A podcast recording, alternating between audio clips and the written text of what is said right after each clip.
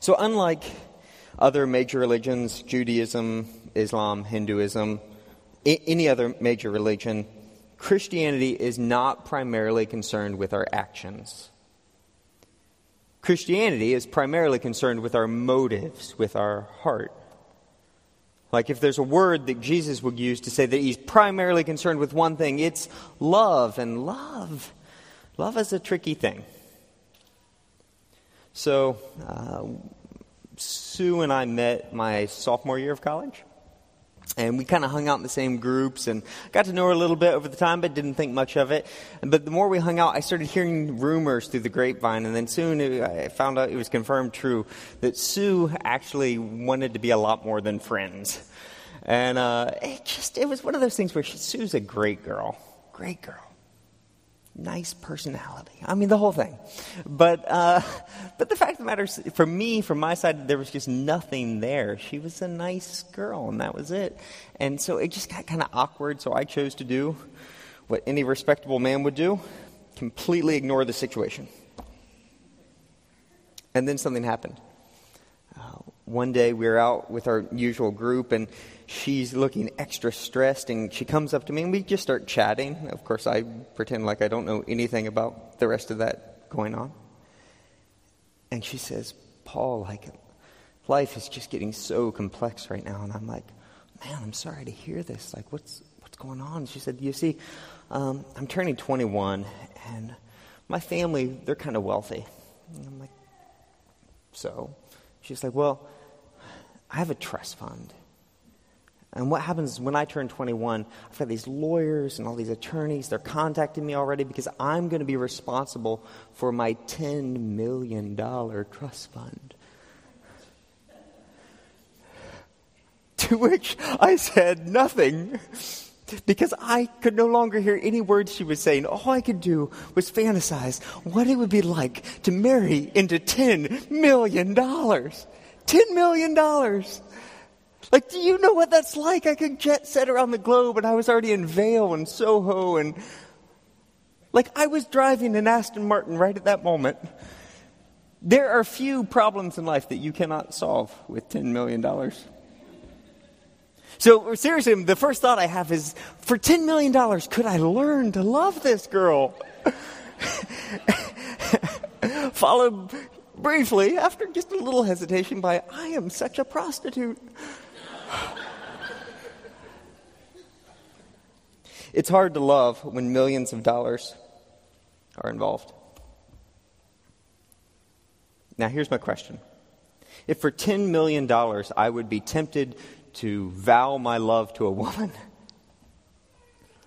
what would happen if I met a person who not only had wealth, but could actually solve all the problems in my life? What if I met a person who could literally do anything for me? They could fix my kids, give me my dream job, they could destroy my enemies, they could heal me, they could raise the dead. The question is could I love such a person? Or would all the other stuff that I wanted from them get in the way? Now, what does this have to do with Jesus? Well, the fact of the matter is that when Jesus Christ shows up on the scene 2,000 years ago and 6,000 miles away from here, when he shows up to these Galilean peasants and says, Here I am, that's exactly what they see. They see a man who can do anything for them. He can literally fix all of their problems. He's got the ultimate trust fund here. He can raise the dead. He can heal me. He can fix my kids. He can fix my life. He can heal our world. He can make me rich. He can give me my dream job. He can do anything. So, do you want to follow Jesus? Yes, I want all that stuff. But do you love Jesus? Of course, I love all that stuff. But do you love Jesus? You see, loving Jesus and loving the stuff he can do for you, that's something different. That's a hard question. That's a question about motives.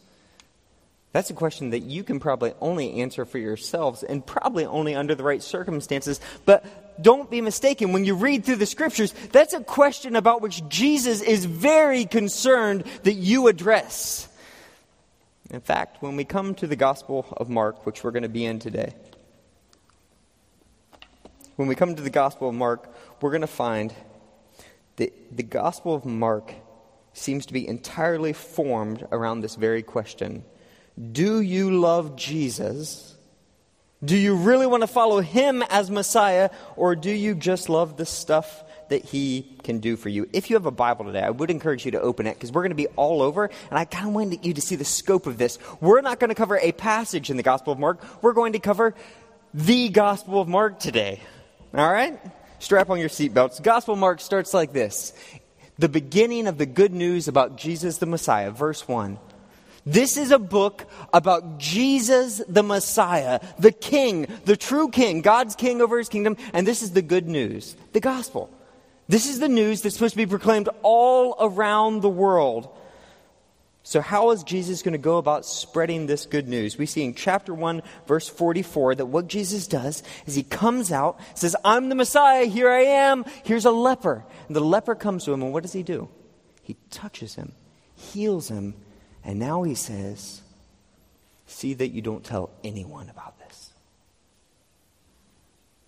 Okay, so so chapter three, there's these men, demon possessed men, and as soon as Jesus comes into their presence, they start screaming. Chapter three, verse eleven, that says they cried out, "You are the Son of God." But he gave them strict orders not to tell anyone who he was chapter 5, one of my favorite stories. There's a little girl who, who dies. And my daughter Jillian actually loves the story because we enact it at her bedside sometime. So she's in bed, she's dead, the little girl. And Jesus reaches down, touches her on the arm, and says, Little girl, wake up. Little girl, wake up. And she does.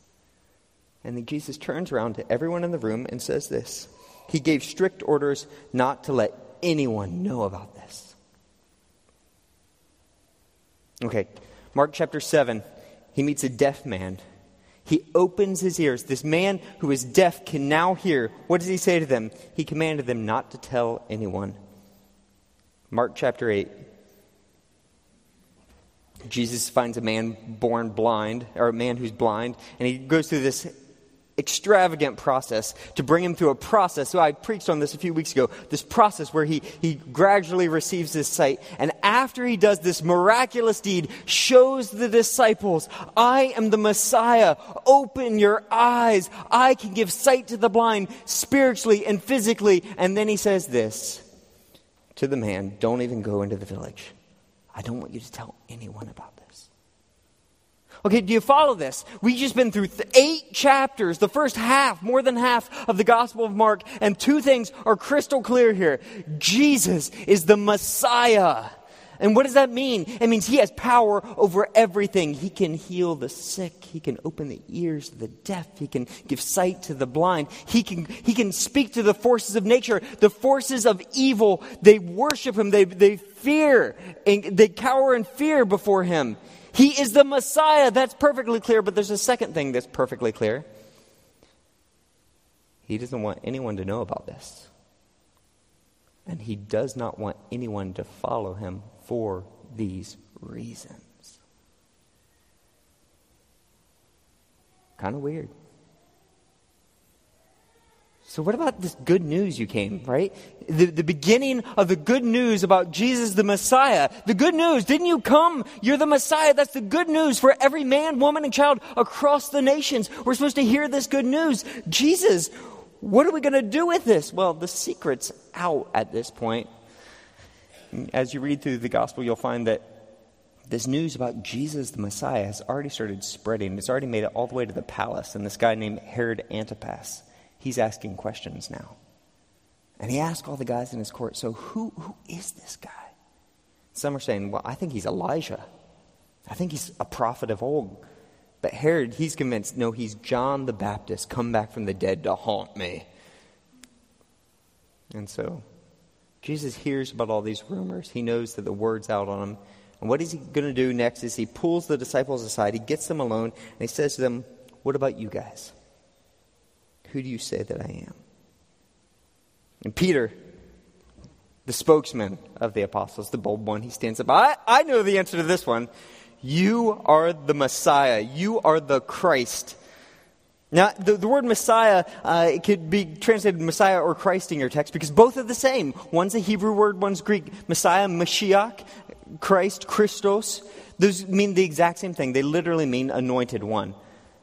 They just mean that the anointed king of Israel. That's what it's a reference to. If you re- look in first century Palestine, Christ or Messiah was not a name, it's a title like president or his Excellency or Your Honor. That this is the title that, that Jesus deserves. He's the title of Messiah, that you are the rightful king over Israel. And Peter, at this point, his answer is exactly right. Jesus is the Christ. He is the Messiah. He is the rightful king of the kingdom. So what's Jesus going to do? Finally, they get it. What do you think he's going to do? Jesus warned them not to tell anyone about him. What's going on? Jesus came to spread the good news that he's come to the world to save everyone, right? To bring peace on earth, goodwill to men. We, we, even to this day, we want his name to be spread over all the nations, and yet it's a secret. Don't tell anyone, don't tell anyone. Every time someone speaks, every time someone recognizes him, he says, Don't tell, don't tell, don't tell. Every time a crowd starts to form, he runs away. In order to appreciate this, we need to back up a little and try and get out of our mindset of what we know about Jesus and stop thinking of Christ as a curse word. And we need to think about what it meant to an ancient Palestinian peasant that Jesus is the Messiah. What would they hear if they heard Jesus is the Messiah? Now, I know this is guesswork. But we don't have to guess too much. I mean, there were some different, different theories about who the Messiah would be and what he would do. But if you look through those, all of those theories, the fact of the matter is, is there's, there's some general consensus about the job description of a first century Messiah. And that's what I want to cover here real quick. There, there's going to be four things that we're going to see that a first century Messiah, any good Messiah is going to do. And the first and foremost is that he's going to overthrow Rome. See, the Jews, they hated the Romans. Like, the Roman rule was an insult, it was an affront. They were the people of God. God had promised to Abraham this land. He had promised to David that he would have a son, a king, a Davidic king would rule over this land for eternity. And every time they saw a Roman soldier, every time they paid a Roman tax, they were reminded that the promises were not yet fulfilled. And it just grated and grated. Rome represented everything wrong with the picture. But they knew when Messiah comes, that would come to an end. So when the Messiah comes, he's obviously going to overthrow Rome, right? So at this point in history, you'll find that if you look a couple uh, decades before Jesus, a couple decades after, you look in that time period, you find if you wanted to become a Messiah, basically the qualifying step was that you had to take on Rome. Now, let's be clear. During that time, anyone, anyone could declare themselves to be the Messiah, right? It's easy to say, hey, I'm the Messiah. But how do you prove it? Well, you prove it by forming an army and trying to take over Rome. And that's exactly what happened. We, we find in the years, let me read through a few of these names. Just before Christ, there's a name, uh, gathered 400 disciples, declared himself Messiah. After that, a guy named the Egyptian. He raised an army in the desert. After that, a shepherd named Athronges. After that, a guy named the Samaritan. After that, a Galilean bandit chief named Hezekiah. Spoke about him a few weeks ago. Simon of Perea. Judas the Galilean. That guy was awesome. Judas's grandson, Menahem. Simon of Gior, Simon son of Kokba. I mean, it's quite a list as you go through name after name, all these people trying out for the position. I would like to be the Messiah. If you read through the history, you discover that each and every one of them, at some point, someone said, That guy's the Messiah. But when they tried the first step, here's the deal. When if you don't meet the qualification of being Messiah, the consolation prize is that you get crucified. and every one of those men that I just listed claimed to be Messiah, and then Rome executed them brutally. Most of them were crucified. Remember, Judas the Galilean, when he was crucified, it wasn't just him, it was 2,000 Galileans with him. So, if you are God's Messiah, the first step is you're going to defeat the Romans, and after that, it actually gets a lot easier. Step number two is you defeat the Romans, and then it all just comes down, right? Then you're going to make us really rich. All right? So the picture that they had is if you read through Amos and Isaiah, what's the Messiah going to do? Supernatural blessings. Which, what can be more supernatural blessings, say more, more of a supernatural blessing than an Aston Martin in your driveway? Right? And then after that, you're going to make us powerful. The Jews were going to be more powerful than any other people in the world. Those closest to the Messiah were going to be given cabinet seats, thrones right beside him. And then the last thing is you are going to make us happy. That's right. The Messiah, our people are going to all come back together like never before. We're going to be one big happy family. So if you're Messiah, you're going to defeat Rome. You're going to make us rich. You're going to make us powerful. And you're going to make us so happy. So, so, so, if these are the general expectations that everyone had about the Messiah, and they find out that Jesus is the Messiah, what are they going to do? Yeah, they're going to grab their pitchforks and say, let's get behind this guy. I mean, I want to overthrow Rome. I want to be rich. I want to be happy. I want to be powerful. I want an Aston Martin. So Jesus is going to clarify something real quick. Um, he's going to say in the next, in verse 31, chapter 8, then he began to teach them, the disciples, that the Son of Man must suffer many things and be rejected by the elders, chief priests, and teachers of the laws, and that he must be killed. And after three days, rise again. He spoke plainly about all of this. What does Jesus say? I am the Messiah, and I'm not going to overthrow Rome. I'm going to be crucified. To which Peter says, No, wait a minute. Jesus, no, I said you're the Messiah. Like, you're not one of those fake messiahs that gets crucified. You are the Messiah. I've seen what you can do. You can raise the dead. You can walk on water. You can calm the storm. You're Messiah. That means you're going to be king, Jesus. No, you didn't hear me. Uh, I, I didn't say you're going to be one of those false messiahs. I said you are the Messiah, God's true Messiah. God's true Messiah. He's going to overthrow Rome. He's going to make us rich. He's going to make us powerful. He's going to make us happy. Jesus, don't you want that? To which Jesus says, Get behind me, Satan. Isn't Jesus supposed to be nice? like, I really don't know how you recover from that. When Jesus looks at you and calls you Satan, what's your next step? Really? Why would Jesus be so adamant, even mean at this point? Because at this point, Peter does not care what Jesus has to say. Peter only cares what Jesus can do for him. Because at this point, Peter does not love Jesus. Peter loves what Jesus can do for him. And that is selfish and that is godless. And he says to him, You do not have in mind the things of God, but merely human concerns. You are selfish and godless, and that is satanic. And then he calls everybody in the whole crowd, everybody there, and he says, Let me explain this, how this is going to go. If anyone would come after me, he must deny himself and take up his cross and follow me. For whoever wants to save his life will lose it, but whoever loses his life for me and the gospel will save it. Whoever wants to overthrow Rome and become rich and powerful and happy and famous, whoever seeks those things, they're going to end up dead and miserable. But whoever gives up all those things and follows me, they're going to find life. They're going to find the good news. Huh? So he clarifies. In the next chapter, chapter 9, verse 31, Jesus takes the disciples off alone again. He gets away from the crowds and he says, This is what's going to happen. Let me be clear. Are you listening? The Son of Man is going to be betrayed into the hands of men. They will kill him. And after three days, he will rise. I am headed to Jerusalem, and let's be perfectly clear about where this journey is ending. It's ending with me dead on a cross. To which they say in the very the very next verse, verse says they did not understand what he meant. Like, I hear you talking, Jesus, but there's just words. All I can think about is driving an Aston Martin right now.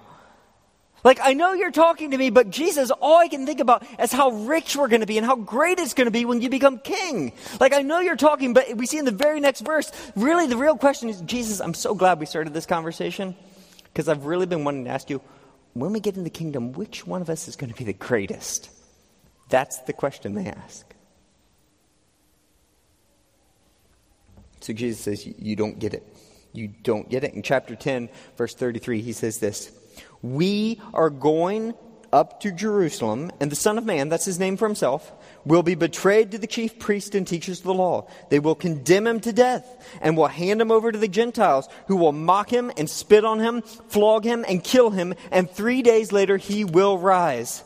They say, Jesus, I'm so glad you want to talk about this trip because I was just thinking, you know, my brother James and I, you know, we've been thinking about this trip the whole time. When we get to Jerusalem and you become this great king, we, we really want thrones and we really like it if we could maybe have one on the one side and one on the other. And we're thinking something cool. Since we're called the Sons of Thunder, could we get like a lightning bolt on the back?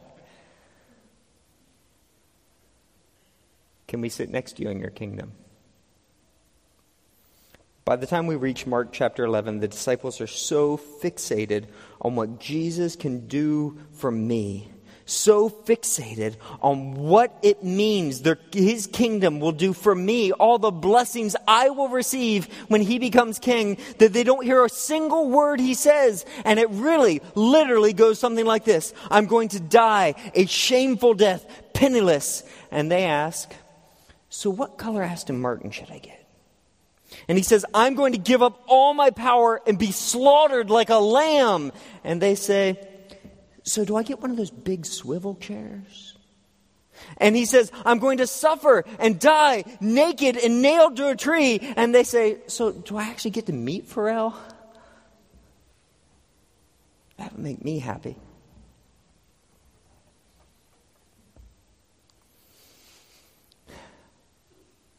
How is it possible that they could be so fixated on what Jesus could do for them that they can't hear a word he's saying?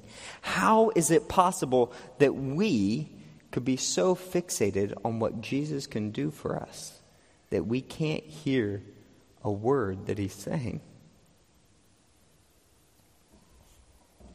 The truth is that following Jesus means following Jesus to a cross. His call is a call to die. That on the cross, there all of our hopes and all of our dreams and all the things that we think make us important, they mean nothing. That's what it meant to follow Jesus 2,000 years ago, and that's what it means to follow Jesus today. Aren't you glad you're here today? So, what's going on in their hearts here that makes it so impossibly hard for them to hear? Because maybe by, by understanding their mindset a little bit, maybe we'll understand what makes it so impossibly hard for us to hear Jesus.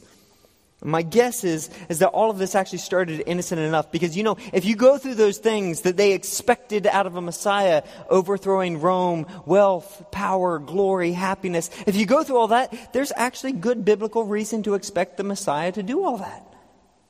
In fact, it started with some truth here. If you go through the scriptures, you're going to find that the stuff that these ancient Palestinians were looking for, it's in there. Like, it's in the earlier parts of the scripture here. That there's reason to believe that he's pretty much going to do everything they said. And the truth is this that the result of trusting in the Messiah is that he will give you all those things. He will make your life better, he will give you ultimate healing.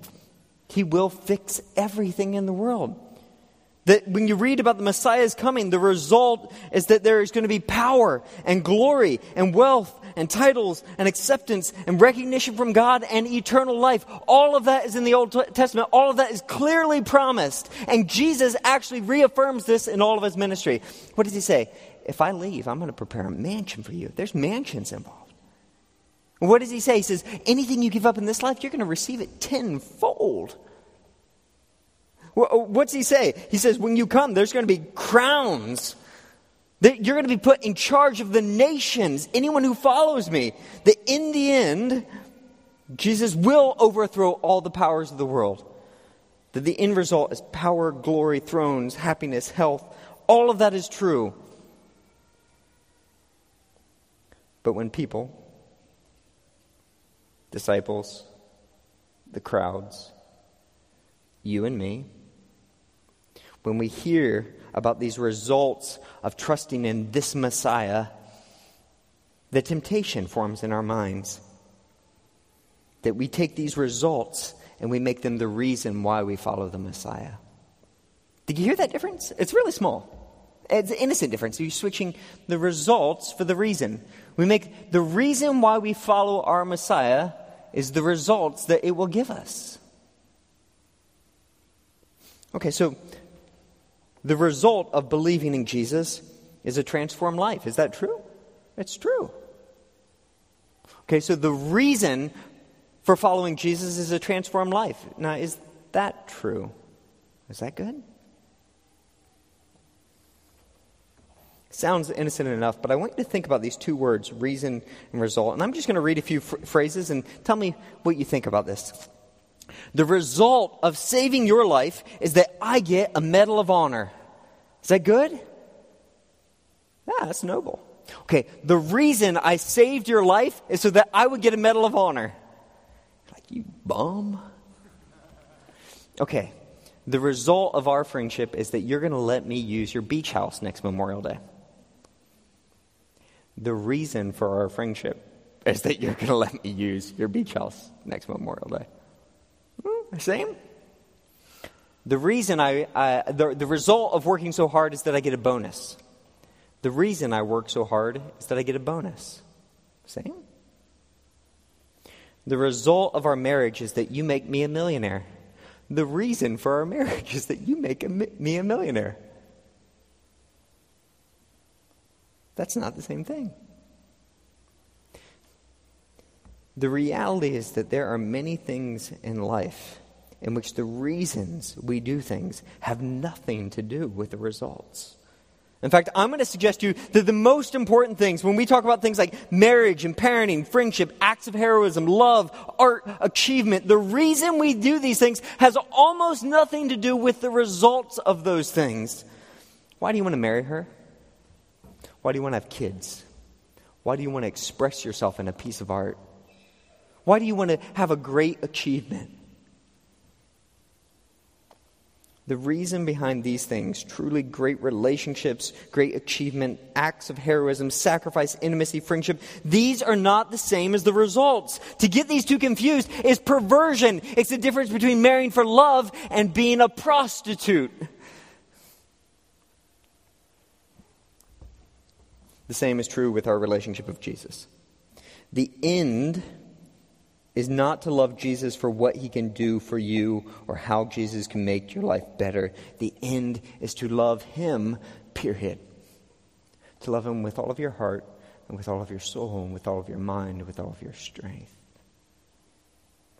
If the reason that we believe, G- believe in Jesus is so that he can make our lives better, the great temptation will always be that we won't really love Jesus at all. We'll just love the stuff he can do for us. And this is exactly what we see in Mark chapter 11. In Mark chapter 11, it's Passover, and there are uh, millions, possibly two million Jews who descend upon the city of Jerusalem, a city, a walled city that was no bigger than, than Phoenixville. And it is full of celebrations and parties and singing and crowds. And they, these rumors start spreading Jesus is coming. He's, he's the Messiah. He's going to be declared king. He's God's king. He's going to do all the stuff that we want him to do. He's going to overthrow Rome. He's going to make us rich and wealthy and happy and powerful. Jesus is coming. So what do they do? I love Jesus.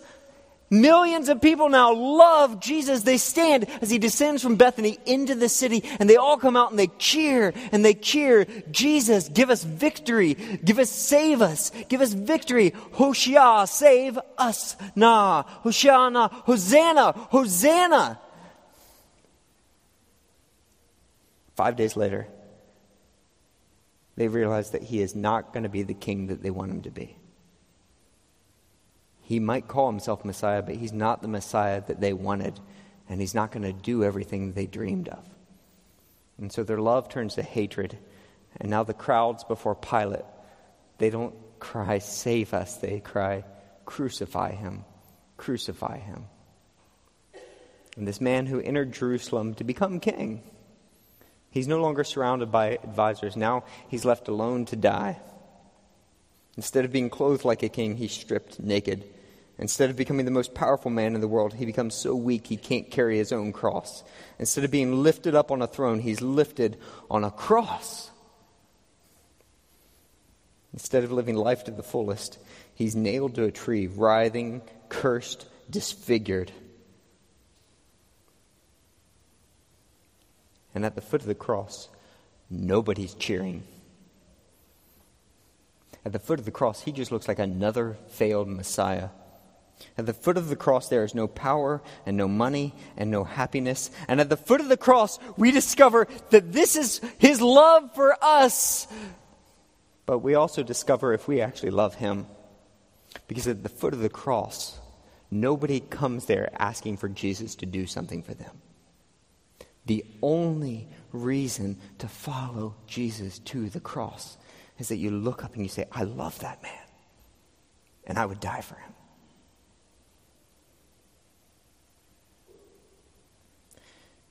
At the cross, every motivation except love is stripped away.